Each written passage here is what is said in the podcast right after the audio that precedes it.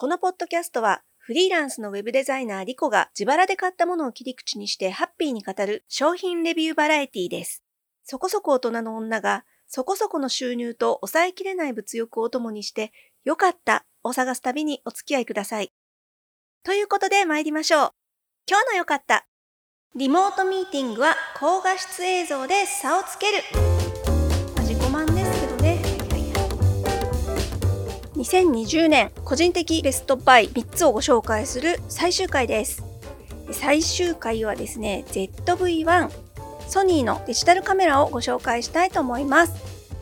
ちょっと声が枯れていてすみません。昨日ですね、朝4時まで同業者のお友達とズーム飲みをしてまして、8時間ぐらいですかね、喋りっぱなしで、あの、喋り飲みっぱなしで過ごしましたらこんな声になりました。お聞き苦しくて申し訳ありません。4月にとある撮影のお仕事がありました。でもちょうどね世間はこうコロナの大騒ぎの真っ只中でちょっとですねスタジオに行って撮影するのは若干抵抗あるなっていうふうに思いまして、えーと、自宅でなんとか撮影できないかというふうにお願いしたんですねそしたら依頼主がですね、まあ、それでもいいだろうということでかなり大掛かりに、えー、私の部屋の中にスタジオ的なものを作りましてで遠隔で収録をするというちょっと面白い経験をしました。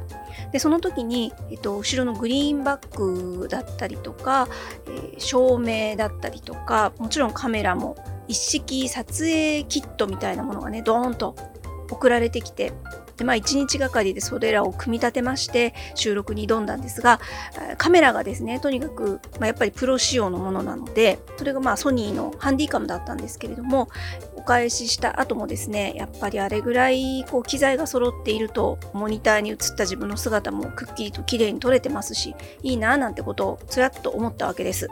で、えーと、同じようなことがあまりお金をかけずにできないかと思いまして家にね一眼レフがあるんですよニコンの D3300 というかなりあの古い機種ではあるんですけれどもスチルカメラですね静止画撮る用のカメラなんだけどこれなんか使えんじゃないかなと思いまして安いキャプチャーボードを買いましてでパソコンとそのニコンのカメラをつなげてみたんです。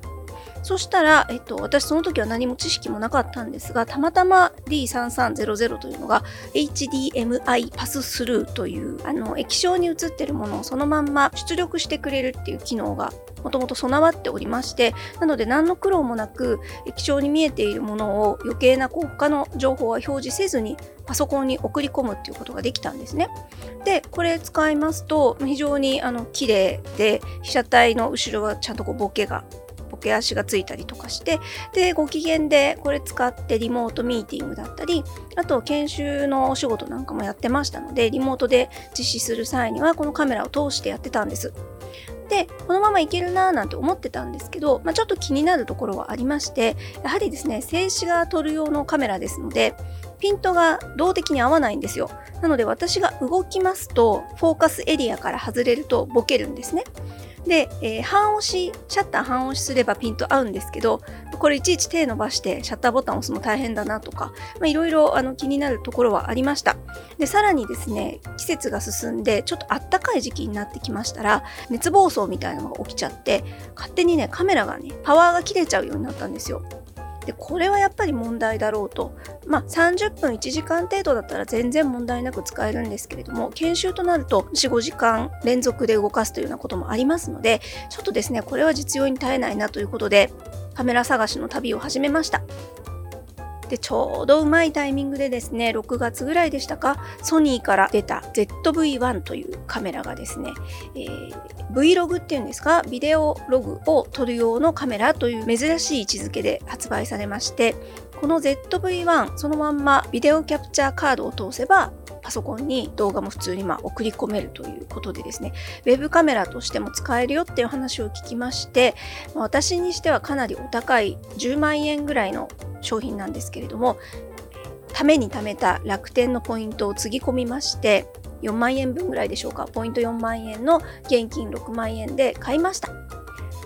で、これつないだところ、やっぱりですね、それまでの D3300 いい働きしてくれてたんですけれども、やはり、ま専用のカメラっていうのはすごいなと思いましてこれは本当に買ってよかったですね比較対象があったから余計いいなと思えたんじゃないかなっていう気はするんですけれども D3300 でちょっとここがこうなったらいいのになって思っていたところが全て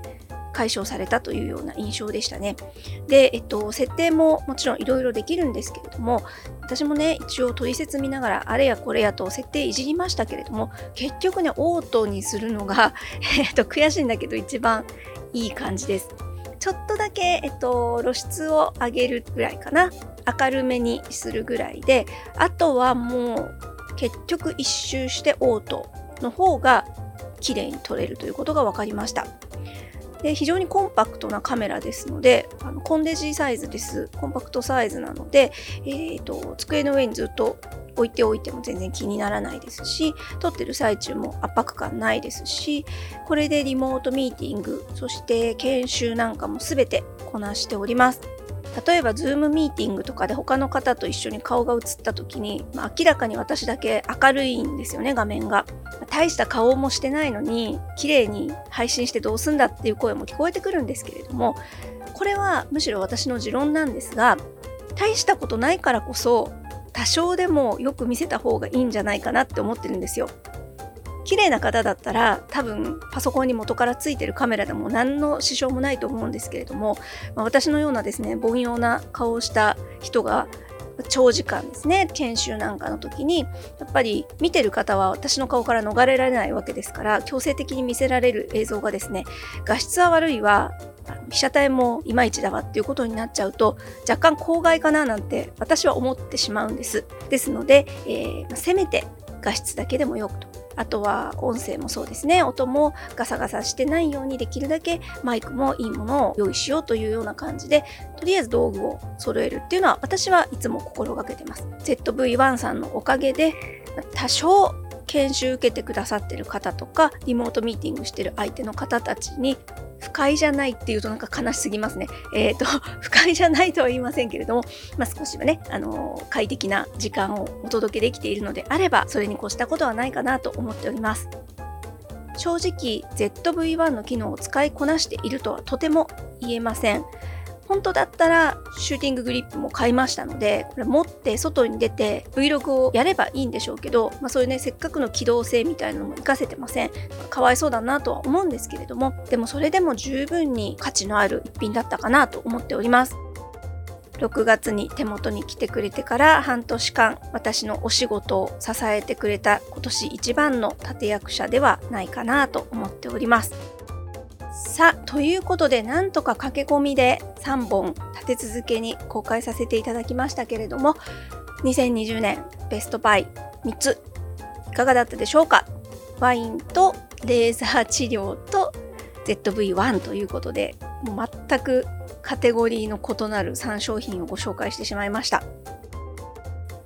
2020年振り返りますとコロナ禍でいろんな思い基本的には皆さんつまらない思い辛い思いをされた方の方が多いと思います。これまで当たり前だと思ってたことが当たり前じゃなくなるっていうのがこんなにも大変なことなんだなっていうのを日々痛感しながら過ごしました。そんな中でですねそんな中だからこそこの音声配信もやってみようかな。自分の中で火がつきまして下手くそながら始めて思いのほかたくさんの方に聞いていただける今があることをとっても幸せに思っています。来年もどうぞお付き合いよろしくお願いします。ではまたお耳にかかる時までごきげんよう。そして良いお年を。